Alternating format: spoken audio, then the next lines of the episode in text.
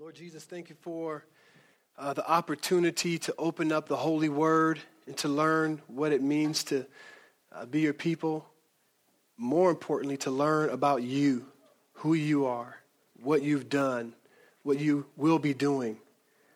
Lord, work in our hearts to be jealous for your glory. And for those uh, who right now don't, don't know much about the gospel, who we pray that you would encourage them right now to see their need Jesus and that we would respond uh, in repentance and worship, Lord. Holy Spirit, use this time and open up your word uh, to bring glory to Christ. We ask that you would use me, guide me, Jesus, that I can honor you, make much of you. In Christ's name, amen. You may be seated, family. If you need Bibles, they should be in the pews. Um, we are uh, going to do just a couple things actually today. So um, we're, we're looking at the book of Exodus. This is where we've been. Uh, we are in Exodus. Uh, last week we I hit Exodus uh, 30, 35 and a little 36, and now we are uh, hitting uh, 36, 37, and a little bit of 38. And it's going to be kind of an overview, so don't be nervous about that. here, just to give us a snapshot of what's been going on. Uh, it's an exciting book, and you guys have been awesome as we've gone through it for a year and some months. Uh, the hope is, is that you have learned more and are learning more about who God is. Uh, because the whole book's about the whole book, you know, I would say even the, the Bible in itself is about who God is and then what is our response to those realities. And, and here in Exodus is a beautiful thing because uh, we are all at some level like learning what does it mean to be God's people, right? And so uh, some of us have, have, been Christians for a while. Some of us have just come to Christ. Uh, but in the same light, uh, in the same vein, you had uh, the people in Exodus. They they're in slavery. they they had a history with Yahweh. they get caught up in paganism and, and, and being enslaved, and then God and His faithfulness instead of keep instead of keeping them in that state, uh, they cried out to God. God heard their cry. Uh, this was an opportunity for God to be exalted. Why? Because he was able to remind the people that they need him, right, through even their experience, which is what he does with us many times, right? Uh, but also, he was able to, in that, remind the world that there's one God, he's that God, and there is no one that can even compare uh, to the power of the All Majesty on high, Yahweh. And so what he does, he takes the, uh, in, his, in his goodness, he takes the most powerful nation uh, in creation at that time and just, uh, with his word, uh, dispels of them. And he saves his people, he draws them out of, of Egypt. And then during that time, he provides all these different miracles that we begin to see uh, with, as we move through the book of Exodus to, to validate his power, his reign, his sovereignty, which means that God controls everything. That's a big word that it says. There's nothing that's happening in the world that the, that the Lord is not controlling. And so he wants the people to see that. And then when they see that, uh, we, we get back, we get to Exodus 20, where God says, Now you know a little bit about what I, who I am and my power. Now I want to kind of take you through detox, all the stuff you've been learning before I saved you out of Egypt you know, all the pagan rituals, the, the superstitions, the horoscopes, all the stuff that we go through when we try to make our own guys. He's like, I want to kind of, kind of take you, demythologize you, take the myths out of your life and fill them with truth. And I want you to know who I am. So then you get things like the Ten Commandments and you get the 613 ordinances. You get all these rules and things of that sort.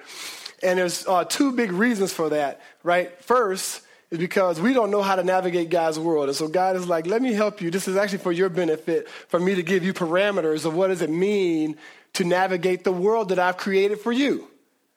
Right? It's not just rules. If we think, a lot of times we think rules are just kind of hold us back.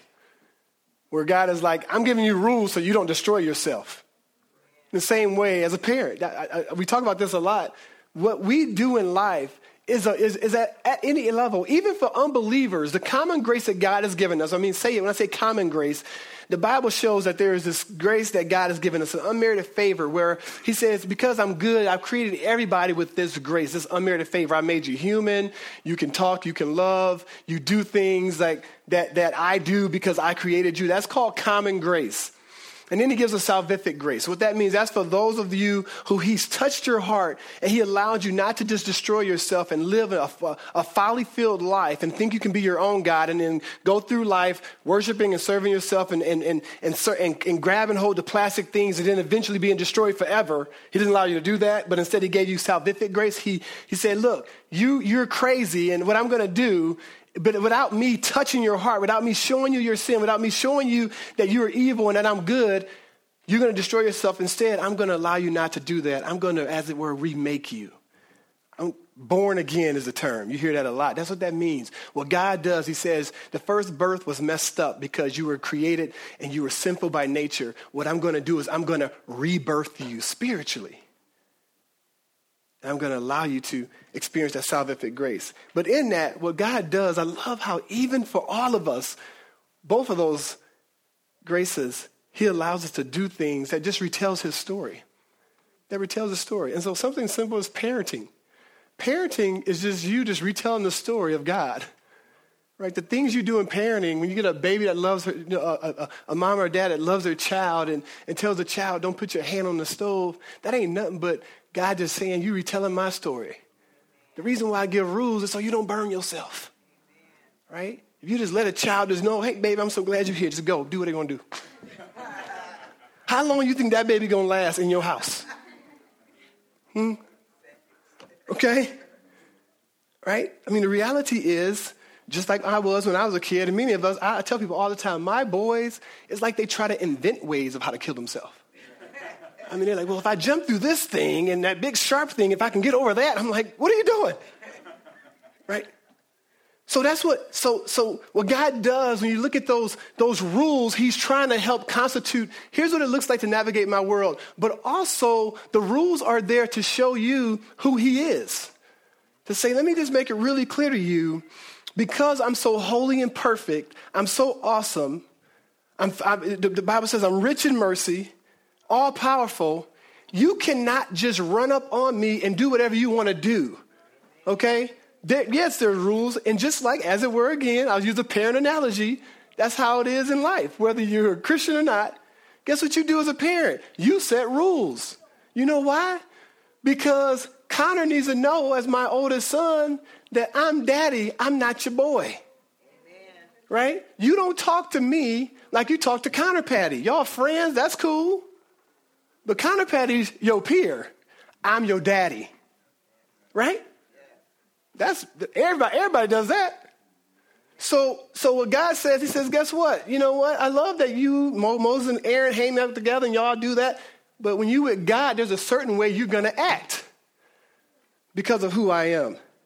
And so then we see God provide those ordinances and we see the book of the covenant, we have, the, we have all these different rules of the, the, uh, the, the, Ten Commandments, and then we have what's called the book of the covenant that happens in chapters 24 through 30, and we, we looked at that for a while, right? And what we're looking at right here in, uh, in, in, in, Exodus chapter 35 through 39, actually, we were in 35 a little bit ago. What we're looking at throughout all those chapters is something really cool. Is um, much of the material uh, is, is actually duplicated from the book of the covenant, the Exodus 24 through 30. Right? You, if you remember that, uh, it's, it's, a lot of the same stuff when you go through uh, the passage. The difference is that in the earlier passages, what God was doing, He was kind of commanding the way the tabernacle was to be built. So you look, you see that in Exodus 30, and you go on, He was commanding the ways that the tabernacle should be built. Okay? But then what happens is they fall into sin in Exodus 32 and 34. They begin to build a golden calf, right? And what's amazing is that we get Exodus 35 through 39, which is actually God saying, Here's what I asked them to do, which, by the way, I want you to keep coming up here and, and kind of testing yourself based on the information that you've gotten from the teachings and make sure that you can acknowledge each piece of the tabernacle, the tent of meeting was in the Holy of Holies, so you would understand what's going on when Jesus talks about these things, and when you see these things talked about in the Old Testament, by the way. But what happens in Exodus 35 through 39 is God is, is showing something so beautiful. We talked about this last week. That in the midst of the people who actually built a gold cow to worship, those people, God said, I'm going to have those people be the same people who are going to build the holy tabernacle. That blows me away. I mean, if that's not a, a picture of hope for you and me, what is? That's a beautiful, just pause and think about that. That's how merciful our Lord is. And so we get to see 35 through 39 being the actual construction of the tabernacle that he told them to build back in the day. That's so beautiful. It's a beautiful thing. So we see Moses and these leaders carrying out the instructions that God had previously given the people of God uh, before they built the golden calf in Exodus 32 to 34. Let me give you a few tidbits um, as we before we jump into the text. Remember this though. Uh, one thing is that the order of the just when you read in that text, the basically before the order of the description was uh, was mostly spoken like what was most holy. So when you're going through the chapters, it was kind of like what's most holy to like the, the, the least holy to kind of talk about the importance. But in, in Exodus 35 to 39, uh, the construction is put together differently uh, to actually talk about basically the order of how things are actually made. Okay, so that's just a, so you so that's just a tidbit for you as you're reading the text. The first time is kind of like what's most holy to least holy. So it almost goes from like from inner inner sanctuary to the ark, you know, to the ark all the way out. And then in 35 through 39, it goes uh, from what was made first all the way in. Uh, another tidbit that I want us to keep in mind as you're reading the text, and this is for you uh, when you're in the Bible and you're reading Exodus on your own. Remember what uh, it is they are building, family. Don't forget this, all right? Remember this. This is the holy, holy God. And I'm blown away that the people of God were walking with him in the wilderness, and what were they encamping with? Tents. And then think of the fact that, the, that Yahweh, the God of the universe, says, Hey, what I want to do is I want you to make me, as it were, a tent. Isn't that, isn't that crazy? A dwelling place, a tent. That, that in essence, the reason why that's, that's very important is it, it, shows the condescension of God. It shows the, the deep humility of Yahweh. It shows how he is always, as it were, leading from the front. Right? You ever meet cats, they tell you to do something, but they don't want to model it themselves? right? It's, those are hard people to follow. Right? You always talking. Right? What you see all the way throughout the canon of Scripture is God always leading from the front. He's always doing it and showing you, do what I do. And as it were, you have Yahweh, the creator of all things, saying, I'm going to live in a tent with you. I'm going to tabernacle with you. I'm going to be with you. And I'm going to kind of decrease, as it were, my glory so that I can be with you in this wilderness. It's a beautiful picture of, of the mercy and grace of God and how He's like, man, I don't all claim my rights, but I'm always yielding my rights for the greater glory. And that's nothing, that's nothing short of this, what he's, he's telling us to do in our life. And we'll see, see that through Jesus in Philippians 2. This is nothing new. When we talk about that, when you get into the, uh, you start reading the New Testament, don't be looking for like new stuff. All God is doing is showing you in a bigger and beautiful way how Jesus tells the beautiful story of what God has done throughout Scripture. So they're building this tent. This is a tremendous sign of this condescension. Surely, I'm blown away that uh, the, the God that made the universe as it were, isn't he a little worth more than being in a tent? But yet he's willing to do that for us. Uh, one more point of navigation as you're reading the text on your own, family. Uh, this is kind of just a brief overview as we're almost ending the book. Uh, chapter 36 basically um, is, is talking about the tabernacle uh, as a whole, and that's the focus. Right? So 36 is like, here's the whole tabernacle. And then chapter 37 um, actually talks about the tabernacle, the dwelling, the dwelling place of God, uh, as basically focusing in on the equipment of the tabernacle.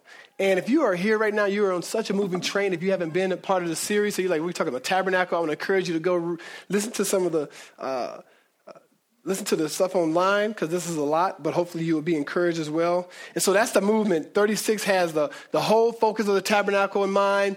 Um, chapter 37 has the equipment in mind. And what I want to do is I want to make two quick comments. I'm going to read through the equipment chapter 37. I'm going to leave the uh, 36 to you, and then we're going to talk. I'm going to just basically going to give a couple comments, and we're going to worship God, hopefully, in what God is showing us through uh, those few comments.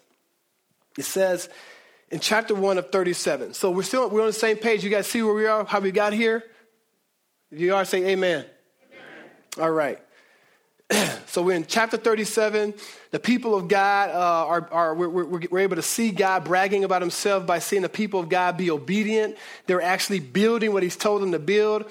Uh, he's, he's gathered the people. Uh, we just saw last week, they've gathered the resources. We're going to see a little bit of that again. The people of God gather the money and all this stuff to the point where God is, I mean, where uh, Moses and them are like, look, stop giving us resources. We got enough. It's a beautiful picture of the people of God responding to God because of what God has done. He saved them, and now they're like, man, I here, Lord, this is this is the least I can do when I realize the mercy that has been poured out on me. Mercy poured out on you requires a response. It says, verse 1 Bezalel made the ark of acacia wood. So now we're talking about the ark of the covenant. This is actually where the presence of God was going to be residing.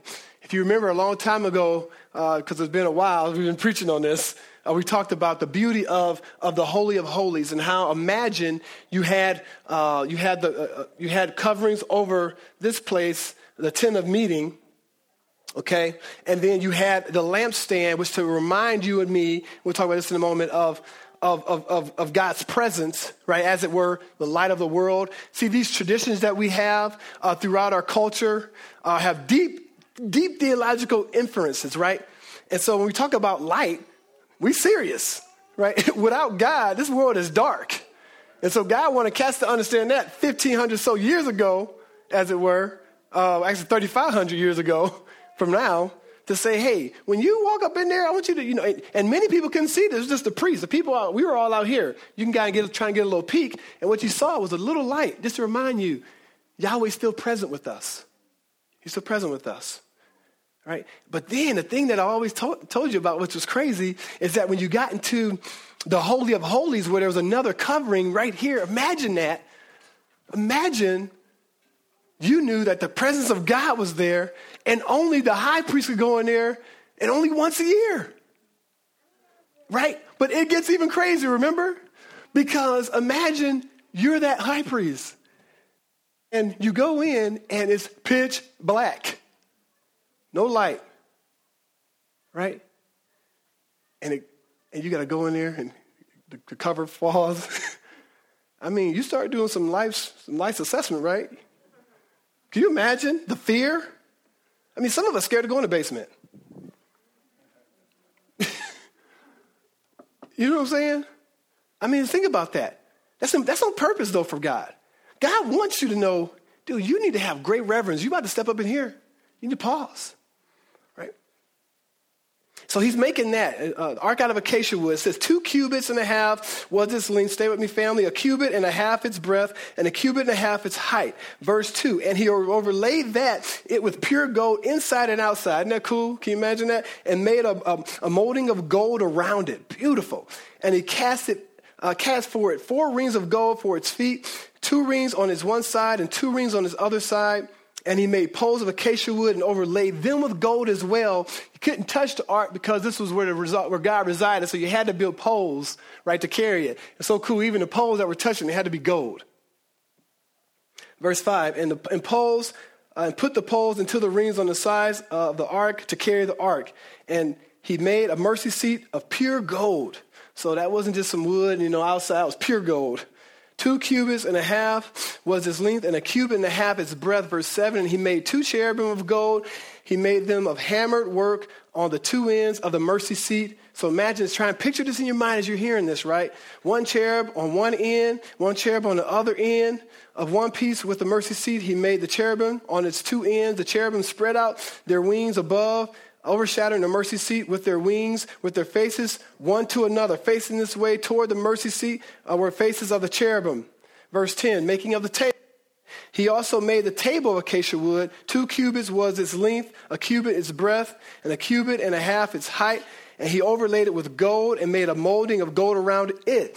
And he made a rim around it in handbreadth, uh, handbreadth wide and made a molding of gold around the rim. He cast uh, for it four rings of gold and fastened the rings to the four corners of its four legs. Close to the frame were the rings as holders for the poles to carry the table.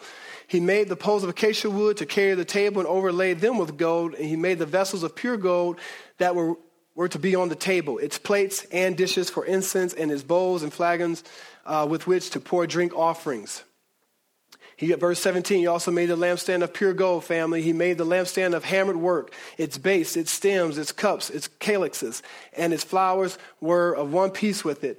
And there were six branches going out of its sides. There are three branches of the lampstand out of one side of it, and three branches of the lampstand out of the other side of it. Three cups made like almond blossoms, each with calyx and flower on the one branch, and three cups made like almond blossoms, each with calyx and flower on the other branch. So for the six branches going out of the lampstand. So this is what you have here. Beautiful ornate lampstand we're talking about. And on the lampstand itself were four cups made like almond blossoms with their calyxes and flowers. Verse 21, and a calyx of one piece with it under each pair of the six branches going out of it. Calyx being like the little green thing, like you know before when a rose is like not a rose yet, and it's a, it's a green thing and it pops out and that green stuff on the bottom, that's, that's what a calyx is. Don't think I'm real smart. I YouTubed it. Uh, so their calyxes and their branches were of one piece with it. The whole of it was a single piece of hammered work of pure gold. Verse 23, and he made it seven lamps uh, and its tongs and its trays of pure gold. He made it and all his utensils out of a, a talent of pure gold. He made the altar of incense of acacia wood. So now we're talking about the altar of incense. Uh, its length was a cubit and its breadth was a cubit. It was square, and two cubits was its height. Its horns were one piece with it. He overlaid it with pure gold, its top and around its sides and its horns, and he made a molding of gold around it and, and made two rings of gold on it under its molding on two opposite sides of it as holders for the poles with which to carry it. Verse 28, we're almost done. And he made the poles of acacia wood and overlaid them with gold. He made the holy anointing oil, oil also and the pure fragrant incense blended as the perfumer. And so you see here, he makes this, um, and you, you, you, the beauty of it, you get to see he makes the ark, which was the focal point of the Holy of Holies, right? Um, showing that, that God is with his people. But then you also have to continue to show God with his people and continue to think, why is he sharing all this? What's God big picture? Why is God doing this? He then makes the table of the presence, the presence of bread, right? When you have the presence of bread, when you think of bread, you think of Jesus talking about, Lord, like uh, basically, uh, we don't live on, on bread alone, but every word that proceeds out of the mouth of God, right? Bread throughout the Bible and in life, as we all know, uh, models sustenance, right? Uh, that basically bread was uh, symbolic of God providing, as it were, for his people, right? As, you, as it were, manna from heaven, that God, God is a provider. Just to remind you that when you see these different symbols, it's, it's talking about God's presence with us and his provision. I would propose to you is, is retelling the story of, of how we are, as it were, even I would talk about, even when you think about a husband and a wife, you know, uh, just being a provider making sure that you're caring, you're retelling that story of God. This is what the, the bread means. It symbolizes God's provision for the people of Israel.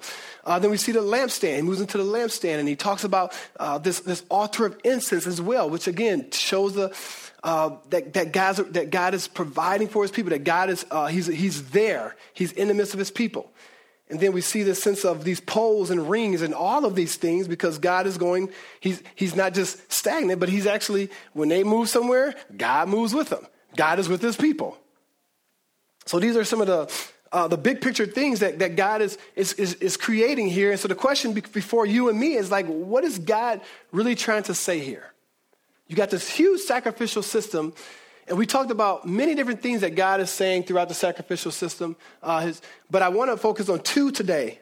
I propose to you the main things that right now we're continually are coming up is that God wants us to see that He is a God that loves us and that He is a God that is holy, that He is a God that loves us, that He's a God that is holy, and that every portion of what He's doing when the people are making these beautiful, ornate things for God, and when they look at each one, they think of the story behind it. They should be thinking of, man, God's presence and love for us, and also God's holiness. And here's why that's important. The reason why that's important is because maybe you guys can affirm this as well. In our culture, one of the biggest lies in the belief system is that we want the God of love, but we don't want the God of holiness and judgment. And I cannot tell you how many times I will talk to a Christian and we kind of exalt this, this I'm gonna keep, can I, can I just go there? This worldly, man centered sense of love, absent of holiness and, and judgment. And, and, and to be honest, if I can go, go there even more, uh, you know, when I, when I, when I do church history as a, as a theologian, I look at church history and you go through each, you know, you go through each timeline, you see each generation has their kind of heresy, to be honest which is actually actually sad but a good thing because it shows you we're all broken and god is going to make it all right and that our all of our good theology uh, you know basically we're all messed up. We all got some bad theology. So throughout history you see this uh, through how we use gifts uh, through indulgences through you can go through all the different things.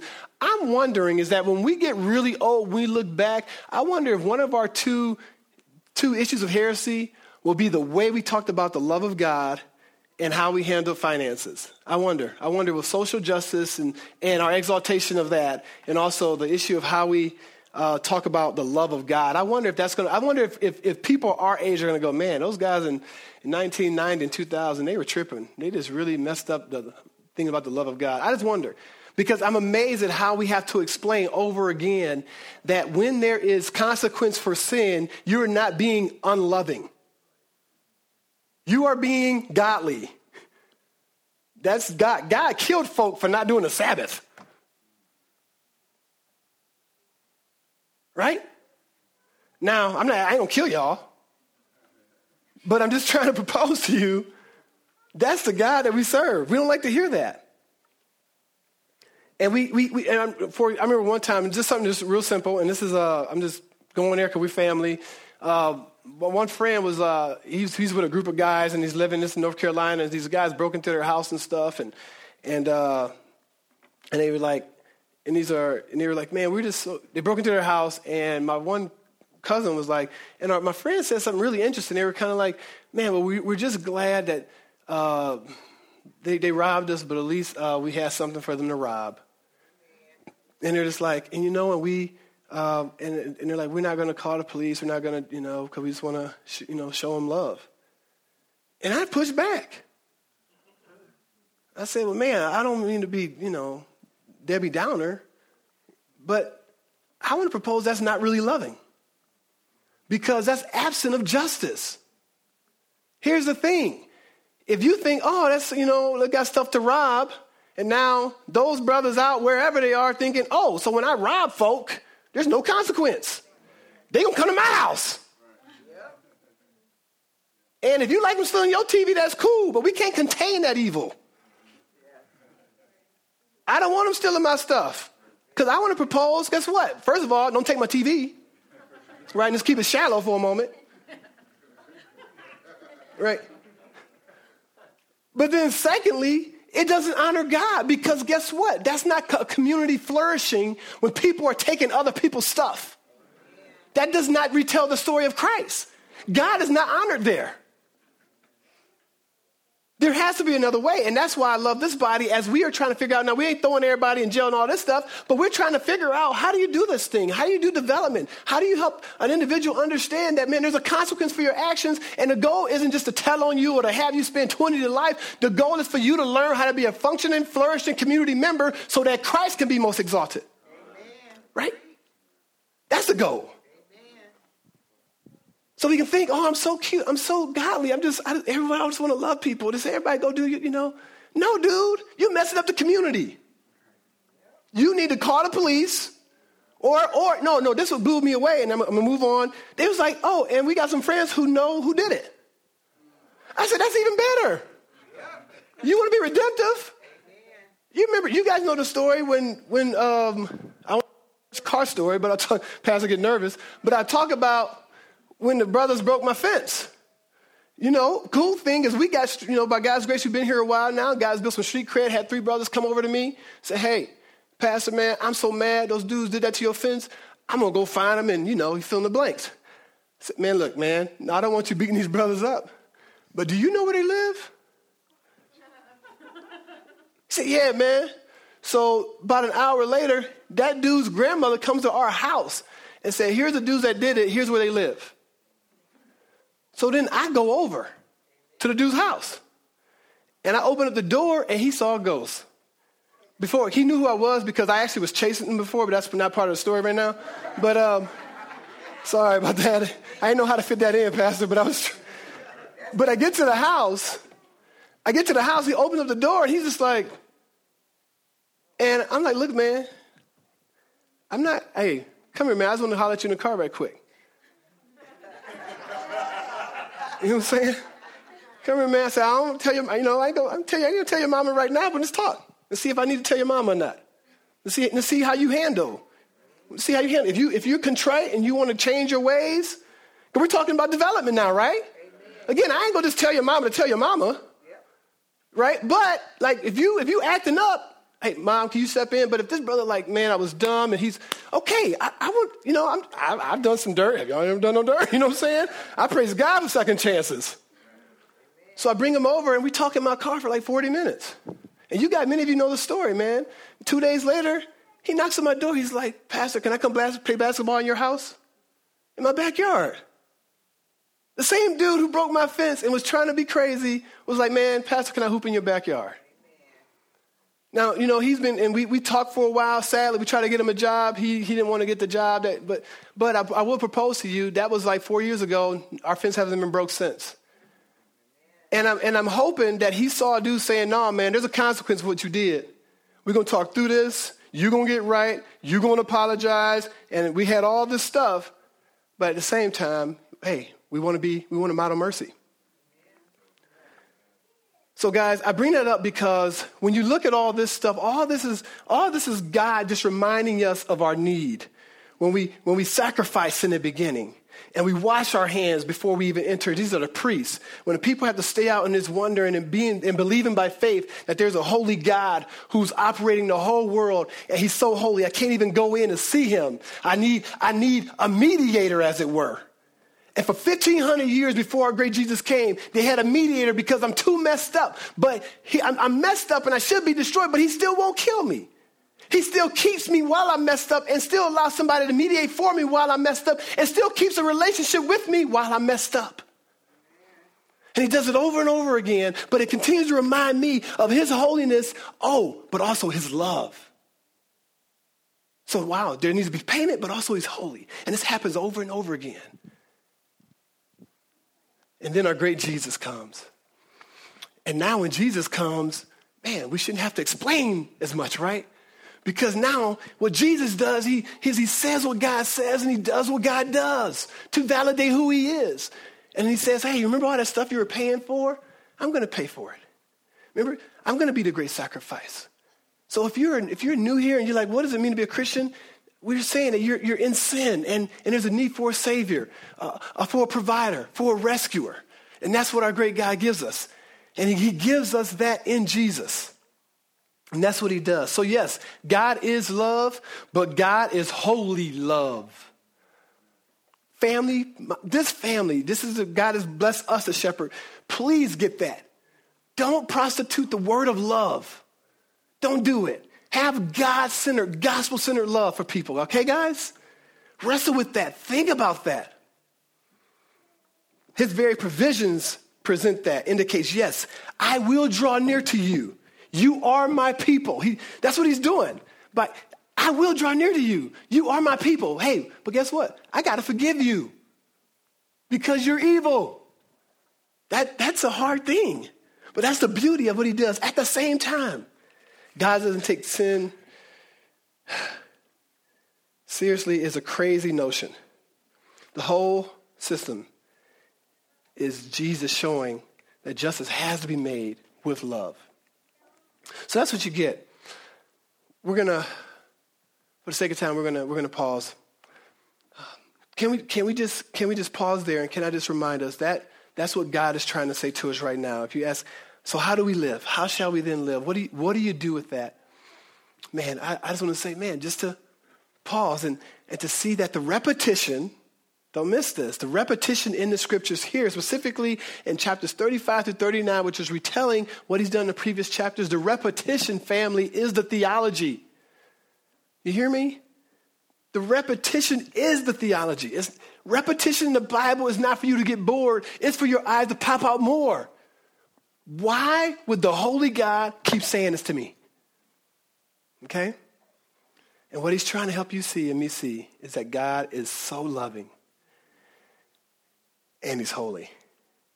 Okay? Practically, how do you live? Man, we live with a healthy, beautiful reverence for a holy God. But guess what? You live knowing that as you start businesses, as you as you enter into marriage, as you enter into relationships, as you man, you you think about your journey, right? As you're a mom or a dad, as you're a young person in junior high and high school or, or elementary school, and you're you're trying to just God is trying to teach you how to navigate his world. He wants you to understand something. You're not alone.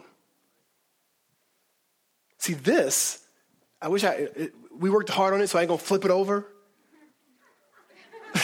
He'd kill me I flip it over. But what I wanna do is say, but see, this is all in the person of Jesus now. And so we give ourselves to Him. And so now you can navigate elementary and junior high and high school and your jobs and your relationships, knowing that God has He's made His promise and He fulfilled His promise in the Savior so that you can have extreme confidence that whether a job, relationship, uh, you know, people doing injustice to you, parenting, any of that stuff, ailments in your life, right? Disease, all that, you have a God who is in it with you and who is intimately involved in your life, and you are not by yourself. The presence of God. And what he does even more in the scriptures, when Jesus dies and rises from the dead, what does he do? I love this. He says, I'm going to send you a comforter. It's not going to be just, oh, yeah, God's here and he's, I'm going to, the same Holy Spirit that rose Jesus Christ, our Lord, from the dead, in faith, when you become a Christian, he says that Holy Spirit, he lives in you. So that gives you the confidence to know, like, I'm not in this world alone. I actually, and this is not wishful thinking, I have the power of God in me to remind me and validate his faithfulness. So that's how you, that's how you go forth from here. With some confidence, with some hope, not arrogance, but knowing you serve a holy God who's in you and who works through you. Can we have the tithe and offering come up? We're going to um, respond by giving to the Lord. An address I want you to write down Exodus 38. Look at 1 through 8. Blows me away. Man, I feel like I've talked about money in the last two weeks. I don't know what's going on. Don't get nervous, family. But the passage does it, right? That's why we do get to go through the passage, and what the passage says, I get to preach. So the passage preaching about money. Tell you about money real quick. Here's what it says. It's interesting that can I can I give you something real quick? This is this is so crazy to me. Think about how much they got. These were these were these were uh, slaves um, who came out of Egypt, right? And I'm just blown away at the amount of resources they gave to God. Let me see if I can find it real quick. Um, roughly together, theologians will say they gave roughly, these are people who were slaves in Egypt, a ton of gold, four tons of silver, and three tons of bronze. Some slaves. Isn't that crazy? And I love in, in, in, in Exodus 38, 1 through 8, uh, the individual who's giving at that point, let me see if I can find it here. What did, what, what's their role? Hold on. Was a was just a, a, worker. wasn't wasn't someone of means at all. It was a woman uh, who took her took some mirrors that she had and melted them, and that was used to actually make uh, the, the, the stand of the basin for for, uh, for the Lord here. I mean, that just blows me away. I say all that to say I'm just blown away at the generosity of people when they realize what God has done for them. And um, and so when you if you're new here, here's here's our here's our heart. We are we asking you to put your wallets to your side. We're just glad you're here. We're not trying to get money from you, so please keep your wallets to your side, your purses to your side. We hope you have enjoyed being here and the people of God. Hope you will enjoy when we hang out afterwards. Uh, but yeah, just this is about the worship for us. So uh, please, if you if you if you still are trying to understand what that means to worship Jesus, just chill. We're so glad you're here. Mac Average, you get it. We give to God because He's given us everything. Please worship God. And if you are a visitor and you understand that this is worship, give to the Lord. But don't do it out of out of feeling compelled or emotional and that stuff. Make sure that it's um, it's out of a heart to to respond to God based on who He is and what He's done, so that you can feel encouraged yourself. So a cheerful giver is what our desire is, and that's what was happening actually in Exodus 38. Then what we're going to do is after that we're going to take our communion, family.